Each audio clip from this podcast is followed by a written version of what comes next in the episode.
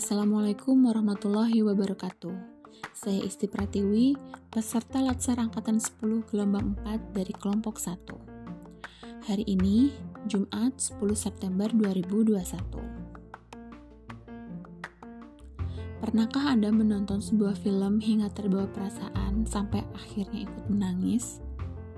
Ya, itulah yang saya alami dan rasakan saat menonton sebuah film karya anak bangsa yang berjudul Jembatan Pensil.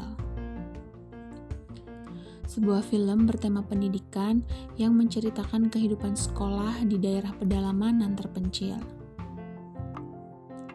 Diceritakan empat anak sekolah dasar yang bersahabat, di mana tokoh utama dalam cerita ini yaitu anak yang bernama Ondeng. Ondeng dengan cacat mentalnya mempunyai bakat menggambar sketsa yang luar biasa. Suatu hari, jembatan yang biasa dilalui teman-teman ondeng yang memang sudah rapuh, rubuh saat mereka melewatinya. Ondeng dan teman-temannya bercita-cita ingin membangun kembali jembatan yang rubuh itu. Setiap hari, Ondeng mengumpulkan uang jajan agar bisa membangun jembatan kembali. Hidup dalam serba keterbatasan tidak menghalangi Ondeng dan teman-temannya untuk mengejar pendidikan.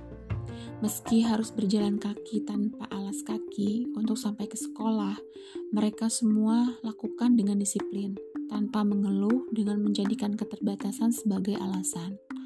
Semua mereka lakukan untuk meraih cita-cita yang diinginkan. Belajar tidak harus di dalam kelas atau sekolah.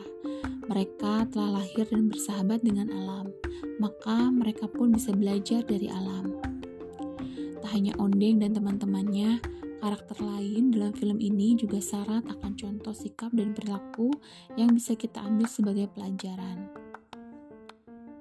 Seperti Pak Guru yang masih mengajar meskipun tidak mendapat upah dan fasilitas sekolah yang memadai, semata-mata ia lakukan karena ingin memajukan pendidikan anak-anak generasi penerus di tempatnya tinggal.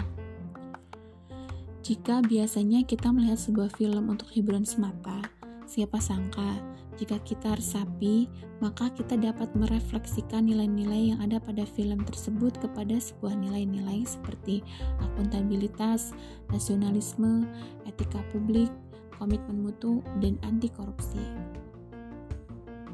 Demikian tugas kelompok pelatihan hari ini. Wassalamualaikum warahmatullahi wabarakatuh.